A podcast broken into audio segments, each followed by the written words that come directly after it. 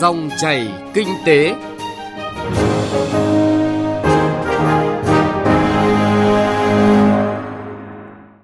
Biên tập viên Hải Nho xin chào quý vị và các bạn. Chương trình dòng chảy kinh tế hôm nay chúng tôi chuyển tới quý vị và các bạn chuyên đề đẩy mạnh kết nối hạ tầng thúc đẩy phát triển kinh tế với những nội dung cụ thể sau. Mở đầu là phóng sự kết nối vận tải giảm chi phí logistics, tăng sức cạnh tranh của doanh nghiệp. Tiếp đó là cuộc trao đổi giữa phóng viên Đài Tiếng nói Việt Nam với ông Nguyễn Xuân Bình, Phó Chủ tịch Thường trực Ủy ban nhân dân thành phố Hải Phòng về kết nối hạ tầng giao thông thúc đẩy phát triển kinh tế. Cuối chương trình là phân tích tái cơ cấu vận tải biển trong hội nhập từ thực tế tại Tổng công ty Hàng hải Việt Nam Vinalines. Thưa quý vị và các bạn, tới nay tuyến vận tải ven biển dành cho tàu pha sông biển liên tiếp khẳng định con số tăng trưởng sản lượng vận chuyển. Giảm chi phí vận tải. Mở đầu chương trình dòng chảy kinh tế hôm nay với chuyên đề đẩy mạnh kết nối vận tải phát triển kinh tế, chúng tôi truyền tới quý vị và các bạn ý kiến của người trong cuộc về kết quả sau gần 5 năm triển khai. Thứ nhất, chi phí đóng mới phương tiện giảm 10 đến 15%. Ông Vũ Đức Ngọ, giám đốc công ty trách nhiệm hữu hạn thương mại và vận tải Vũ Gia Tam cho biết, kinh doanh tàu sông biển mang lại hiệu quả hơn so với tàu biển. Các doanh nghiệp vận tải có thể hoán cải những tàu biển các kích cỡ khác nhau về trọng tải, kém hiệu quả sang tàu sông biển, vừa nâng được tải trọng, vừa giảm 30 đến 40% tổng chi phí vận hành. Chi phí sửa chữa lên đà, đăng kiểm đối với tàu sông biển cũng ít hơn tàu biển, quá trình kiểm định nhanh hơn. Thứ hai, chi phí vận chuyển giảm. Cụ thể với lợi thế cước vận tải, tàu SB chỉ bằng khoảng 1 phần tư so với đường bộ nên lượng hàng hóa nhanh chóng chuyển hướng từ đường bộ sang tàu SB, trực tiếp kéo giảm chi phí vận tải tuyến Bắc Trung Nam. Trước khi tuyến vận tải ven biển dành cho tàu SB ra đời, giá cước vận tải biển khoảng 13 đến 15 000 đồng một tấn phương tiện, nhưng hiện tại giá cước giảm xuống chỉ còn hơn 8 000 đồng. Đây là con số mà ông Vũ Đức Khen, Phó Chủ tịch Hội Vận tải biển Diêm Điền đưa ra mới đây. Thứ ba, số lượng tàu tham gia tăng. Theo vụ vận tải Bộ Giao thông Vận tải, sau hơn 4 năm mở tuyến, số lượng tàu sông biển và sản lượng vận tải trên tuyến ven biển năm sau cao hơn năm trước. Thời gian đầu mở tuyến chỉ có vài chục tàu tham gia. Sau đó, con số tàu tham gia tăng dần theo các năm. Đến nay đã lên tới con số hơn 1.800 chiếc. Ban đầu chủ yếu là tàu chở hàng khô, hàng rời. Đến nay đã có gần 40 tàu chuyên chở container. Đội tàu gia nhập tuyến không chỉ tàu biển, tàu sông được chuyển cấp, nâng cấp thành tàu sông biển mà có những tàu đóng mới, trọng tải tương đương tàu biển, trang thiết bị hiện đại. Hiệu quả đo đếm được chính là tăng trưởng ấn tượng và liên tiếp lập kỷ lục về sản lượng vận tải qua các năm. Năm đầu mở tuyến toàn tuyến mới đạt khoảng 6 triệu tấn, hết năm thứ hai tăng lên hơn 17 triệu tấn, năm thứ ba lên 23 triệu tấn, còn năm ngoái thì sản lượng đạt khoảng hơn 30 triệu tấn. Mức tăng bình quân mỗi năm đạt hơn 50% so với năm trước và bằng 5 lần so với giai đoạn đầu mở tuyến.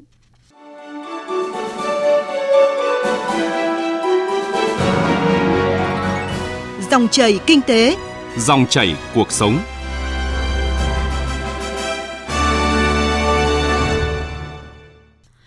Thưa quý vị và các bạn, theo đánh giá chung của các chuyên gia từ Ngân hàng Thế giới, chi phí dịch vụ vận tải logistics của một quốc gia phụ thuộc nhiều vào yếu tố phần cứng như hạ tầng logistics và yếu tố phần mềm như các cơ chế chính sách.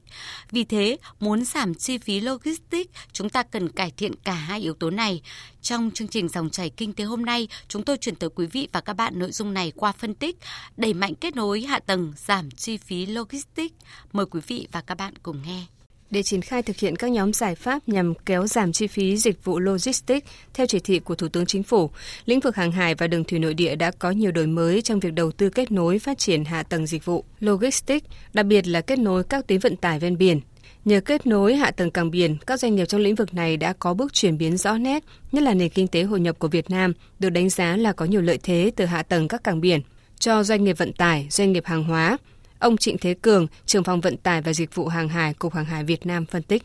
Liên quan đến các cái góc độ của doanh nghiệp thì doanh nghiệp của chúng ta thì cũng đặc biệt là doanh nghiệp cảng biển cũng như là các doanh nghiệp xuất nhập khẩu thì cũng được dần từng bước nâng cao cái năng lực công tác cái cải cách thủ tục hành chính ở cảng biển thì cũng đã được chính phủ rất là quan tâm sự tham gia của các cái doanh nghiệp nước ngoài cũng như là các cái nhà đầu tư nước ngoài trong lĩnh vực cảng biển, đặc biệt là những nhà đầu tư hàng đầu thế giới trong lĩnh vực cảng biển thì nó đã nâng lên tầm quản lý, cũng đã đón được những cái tàu container lớn nhất thế giới. Ngay tại cuộc họp đánh giá về lợi thế và mức độ đầu tư cho hạ tầng hàng hải và đường thủy của Việt Nam mới đây, lãnh đạo Bộ Giao thông Vận tải cũng khẳng định những ưu thế của vận tải thủy và đưa ra các phương án để tăng đầu tư cho lĩnh vực này. Ông Hoàng Anh Dũng, chuyên viên cao cấp của Ngân hàng Thế giới tại Việt Nam nêu quan điểm thì chúng tôi cũng đề xuất là ngành đường thủy nội địa vốn phân bổ của nhà nước nên tăng một cái tỷ lệ nhất định nào đó hai ba phần trăm đó nếu chúng ta chuyển sang đầu tư cho vận tải thủy nội địa thì nó mang lại một cái lợi ích rất là to lớn cho nền kinh tế cũng như là môi trường. Cái tầm quan trọng của duy tu bảo dưỡng, à, bảo trì các cái hệ thống cơ sở hạ tầng của chúng ta trong những năm gần đây thì à, chính phủ Việt Nam cũng đã tăng cái quy mô đầu tư, nguồn vốn đầu tư tăng đến 90% so với cả các phân bổ trước đây thì cái đấy là một cái nỗ lực rất lớn.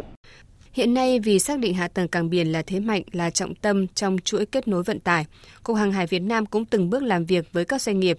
trên cơ sở cơ cấu lại thị phần vận tải của các phương thức tạo thuận lợi cho vận tải hàng hóa từ cảng biển đến các trung tâm sản xuất phân phối có sự kết nối đồng bộ với các phương thức vận tải khác. Cụ thể đối với hệ thống cảng gắn liền với các tuyến đường thủy, nội địa, đường sắt tại các khu vực đi Quảng Ninh, Hải Phòng vì đây là hai cảng khá thuận lợi cho hàng hóa xuất khẩu khu vực phía Bắc. Ông Nguyễn Văn Công, Thứ trưởng Bộ Giao thông Vận tải so sánh chi phí giữa các loại hình vận tải và nêu giải pháp của ngành để giảm chi phí dịch vụ logistics. Đường bộ chi phí vận tải rất cao. Để mà giảm chi phí vận tải thì chúng ta phải làm mọi cách để giảm vận tải đường dài mà dành những khối lượng hóa lớn vận tải đường dài dành cho thủy địa và hải thì để mà giảm chi phí. Tiếp đến là chúng tôi sẽ nâng cao ứng dụng ờ, khoa học công nghệ trong việc tăng cường thông tin kết nối, hiện đại hóa các thiết bị về vận tải. Theo báo cáo về phát triển bền vững vận tải đường thủy nội địa tại Việt Nam của Ngân hàng Thế giới World Bank, việc tăng cường đầu tư và quản lý hiệu quả mạng lưới các kết cấu hạ tầng đóng vai trò chủ chốt trong việc duy trì lợi thế cạnh tranh của ngành vận tải đường thủy nội địa. Trong đó, việc đầu tư vào cải thiện và bảo trì mạng lưới kết cấu hạ tầng đường thủy nội địa giữ vai trò quyết định trong việc giúp Việt Nam kết nối trực tiếp với các cảng biển để phục vụ nhu cầu xuất khẩu. Điều này cũng sẽ thúc đẩy xu hướng vận chuyển bằng container bởi các ngành công nghiệp mới. Vì thế, để giảm chi phí logistics, tăng cường hiệu quả vận tải, bà Ying Ying Lam, chuyên gia giao thông của World Bank khuyến nghị Việt Nam cần đầu tư kết cấu hạ tầng để giảm tình trạng tắc nghẽn giao thông, đồng thời sử dụng vận tải container trên hệ thống đường thủy để tăng mức sử dụng vận tải đường thủy nội địa. Nhìn vào con số thống kê từ Cục Hàng hải Việt Nam thì trong quý 1 vừa qua, dù tổng khối lượng hàng hóa thông qua cảng biển đạt hơn 128 triệu tấn, tăng 7% so với cùng kỳ năm ngoái, nhưng lượng hàng container lại giảm 1%. Thoạt nhìn điều này khá bất ngờ bởi những năm trước, hàng hóa vận chuyển bằng container qua các cảng biển luôn giữ nhịp tăng trưởng tốt. Nhưng ông Nguyễn Cảnh Tĩnh, Tổng Giám đốc Tổng Công ty Hàng hải Việt Nam cho rằng, việc giảm nhẹ hàng container chỉ diễn ra trong thời gian ngắn. Dự báo sản lượng container thông qua hệ thống cảng biển Việt Nam sẽ tiếp tục tăng trưởng trở lại trong quý 2 này và quý cuối năm khả năng có thể tăng ở hai con số. Điều này có được dựa trên những nỗ lực của chính phủ trong việc mở cửa thương mại tham gia các hiệp định thương mại tự do FTA, khu vực và quốc tế. Một số FTA quan trọng đã được triển khai như Việt Nam Hàn Quốc, Việt Nam EU, Đặc biệt là Hiệp định Đối tác Toàn diện và Tiến bộ Xuyên Thái Bình Dương CPTPP đã có hiệu lực. Đây chính là cơ sở để thúc đẩy phát triển kinh tế.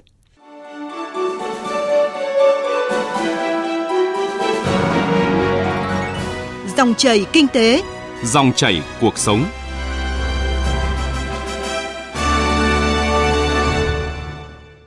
Thưa quý vị và các bạn,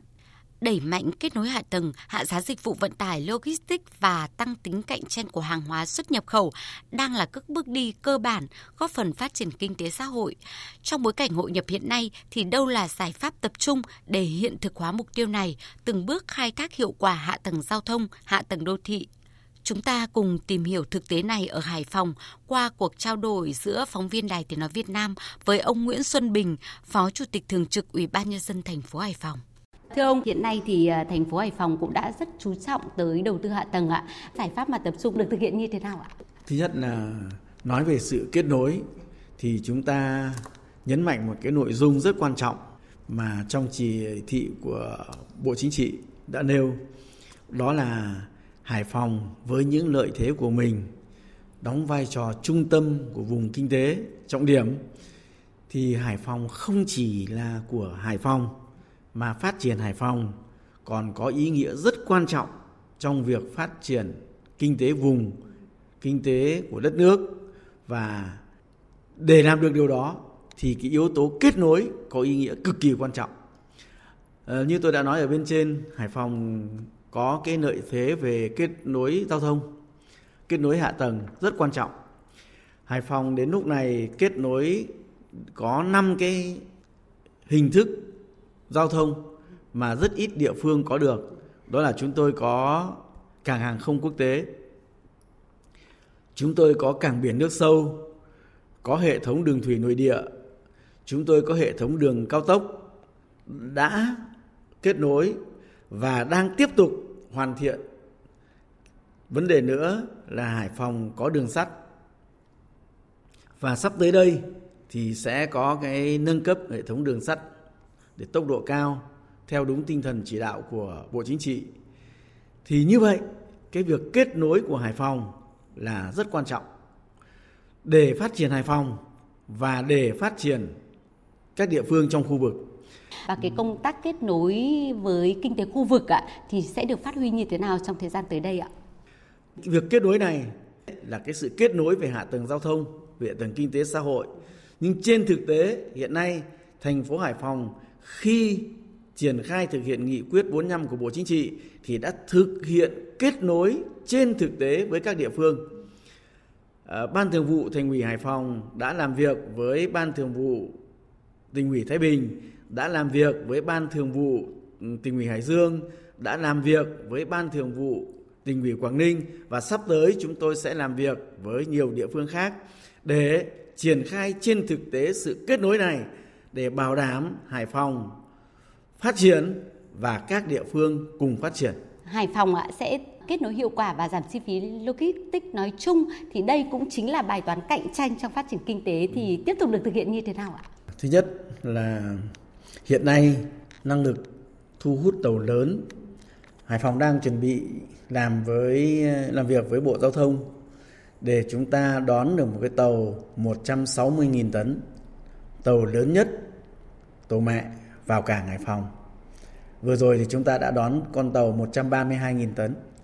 đi thẳng được đến bờ Tây nước Mỹ. Cái việc mà các hãng tàu đi thẳng được đến những, ờ, những nơi như thế vậy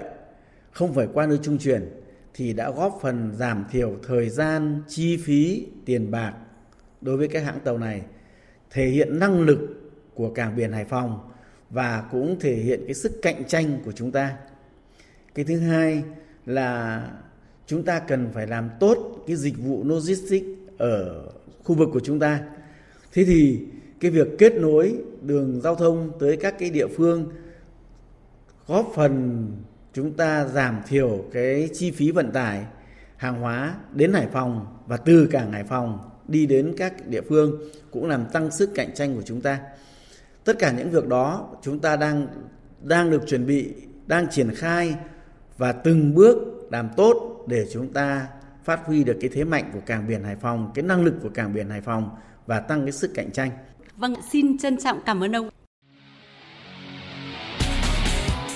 Nhanh, chân thực, phân tích sâu những diễn biến thị trường, vấn đề kinh tế. Các chuyên mục hấp dẫn, cà phê doanh nhân, chuyện thị trường, kinh tế số. Dòng chảy kinh tế phát sóng lúc 9 giờ 5 phút đến 9 giờ 25 phút và phát lại vào 13 giờ 25 phút đến 13 giờ 45 phút các ngày từ thứ hai đến thứ sáu hàng tuần trên kênh thời sự VOV1 của Đài Tiếng nói Việt Nam. Dòng chảy kinh tế, dòng chảy cuộc sống. Dòng chảy kinh tế, dòng chảy cuộc sống. Thưa quý vị và các bạn, trong bối cảnh hiện nay, vận tải biển cần đổi mới, nâng cao kết nối vận tải đa phương thức, từng bước giảm giá cước vận tải, góp phần gia tăng giá trị hàng hóa xuất nhập khẩu cách nào cho thực sự hiệu quả – là một câu hỏi lớn. Mười năm qua, lĩnh vực hàng hải đã gặp nhiều khó khăn do khủng hoảng, suy thái vận tải biển kéo dài. Bằng các giải pháp tái cơ cấu toàn diện, quyết liệt và hiệu quả, từ chỗ đứng trên bờ vực phá sản, Tổng công ty Hàng hải Việt Nam đã vượt qua giai đoạn khó khăn nhất và từng bước phục hồi phát triển. Trong phần tiếp theo của dòng chảy kinh tế, mời quý vị và các bạn cùng nghe phân tích đẩy mạnh tái cơ cấu vận tải biển trong hội nhập nhìn từ Tổng công ty Hàng hải Việt Nam. Doanh nghiệp lớn nhất trong lĩnh vực vận tải hàng hải, tới nay hoạt động đã hơn 24 năm, gồm các đơn vị vận tải biển, khai thác cảng biển, sửa chữa tàu biển, dịch vụ hàng hải, với mục tiêu trở thành doanh nghiệp đi đầu trong lĩnh vực hàng hải. Từ một tổng công ty ban đầu chỉ có 24 doanh nghiệp thành viên, đội tàu chỉ có 49 chiếc. thì tới nay, Tổng công ty Hàng hải Việt Nam đã có đội tàu lớn, chiếm tải trọng gần 20% tổng sản lượng vận tải của đội tàu biển Việt Nam. Nhắc lại như vậy để thấy rằng với Tổng công ty Hàng hải Việt Nam chiếm tới một nửa thị phần vận tải trong lĩnh vực này đã trải qua nhiều giai đoạn thăng trầm. Việc tái cơ cấu trước tiên cần tập trung vào nguồn nhân lực và công nghệ. Ông Nguyễn Cảnh Tĩnh, Tổng Giám đốc Tổng Công ty Hàng hải Việt Nam phân tích trong cái giai đoạn mà chiến lược phát triển mới cũng như cái xu thế phát triển kinh tế mới thì có hai cái yếu tố cần giữ được. Một là con người hay là công nghệ. Về con người thì rõ ràng là một cái doanh nghiệp hội nhập lớn mà đòi hỏi dịch vụ cao. Chúng tôi đã xây dựng một cái hệ thống quản trị nguồn nhân lực bằng cách ngay từ những tuyển dụng người đầu vào, bằng những cái công cụ quản trị mới để tuyển dụng để mà đó để hoặc là để tìm kiếm nguồn nhân lực để đảm bảo được các cái yêu cầu năng lực những cái ngành nghề thì cái này chúng ta đã hợp tác với những doanh nghiệp mà có cái kinh nghiệm vận tải biển rất lớn lâu đời ở trên thế giới như ở Hà Lan. Như vậy, với việc tái cơ cấu trên cơ sở định hướng mục tiêu chiến lược của doanh nghiệp hàng đầu này thì theo lãnh đạo của tổng công ty, yếu tố quan trọng nhất cần chú trọng trong giai đoạn phát triển mới chính là đội ngũ thuyền viên đây được coi là nguồn nhân lực quan trọng của lĩnh vực vận tải biển, là một thách thức phải giải quyết. Việc tập trung tìm kiếm, đào tạo, nâng cao chế độ ưu đãi cho thuyền viên, đảm bảo phát huy nguồn nhân lực tốt hơn, đảm bảo tay nghề, từ đó có thu nhập xứng đáng hơn cho họ, tạo cơ sở cho phát triển vận tải biển một cách bền vững nhất.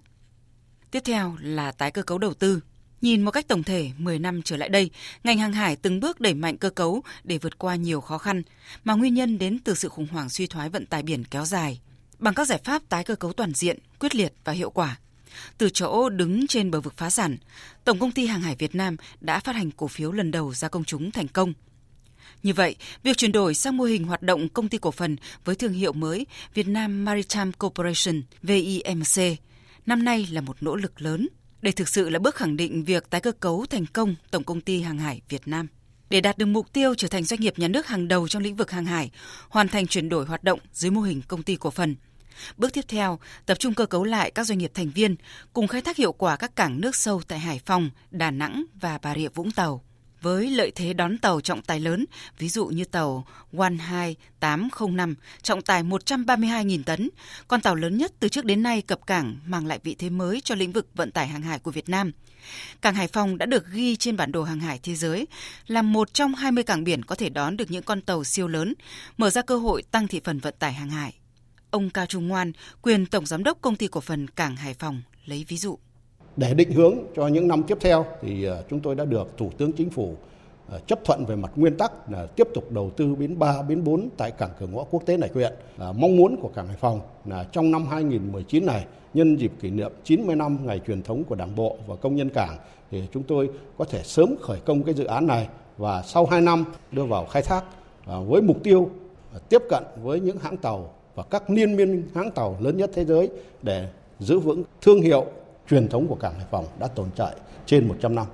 Trong số các bước thực hiện tái cơ cấu của vận tải biển, chú trọng việc thanh lý các tàu già cũ, tái cơ cấu trẻ hóa đội tàu, đầu tư các tàu có công nghệ hiện đại, tìm kiếm các thị trường mới, liên kết với liên minh các hãng tàu lớn trên thế giới. Dịch vụ logistics làm nhiệm vụ kết nối ba mảng kinh doanh cảng biển, vận tải biển, dịch vụ hàng hải trong dịch vụ logistics chọn gói nhằm tăng khả năng cạnh tranh. Vấn đề đặt ra là nhận diện những lợi thế cũng như khó khăn trong hội nhập quốc tế để cơ cấu theo hướng phát triển phù hợp. Cho dù tiềm năng phát triển thị trường hàng hải là rất lớn, nhưng các doanh nghiệp hàng hải Việt Nam vẫn chưa khai thác được bao nhiêu. Điểm yếu kém trong vận tải biển hiện nay chính là sự manh mún, tải trọng đội tàu thấp, năng lực quản lý yếu kém, nên nhiều công ty khai thác tàu biển hoạt động không hiệu quả. Trong khi đó, thị trường vận tải biển thế giới và khu vực đều đang cạnh tranh gay gắt.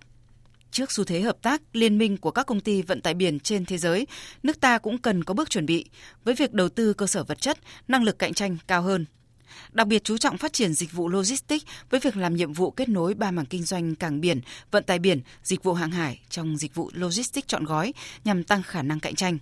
những bất cập, hạn chế tiếp tục được khắc phục để vận tải biển ngày một phát triển, khai thác hiệu quả lợi thế của hệ thống hạ tầng hàng hải Việt Nam, góp phần tăng sức cạnh tranh chung của nền kinh tế.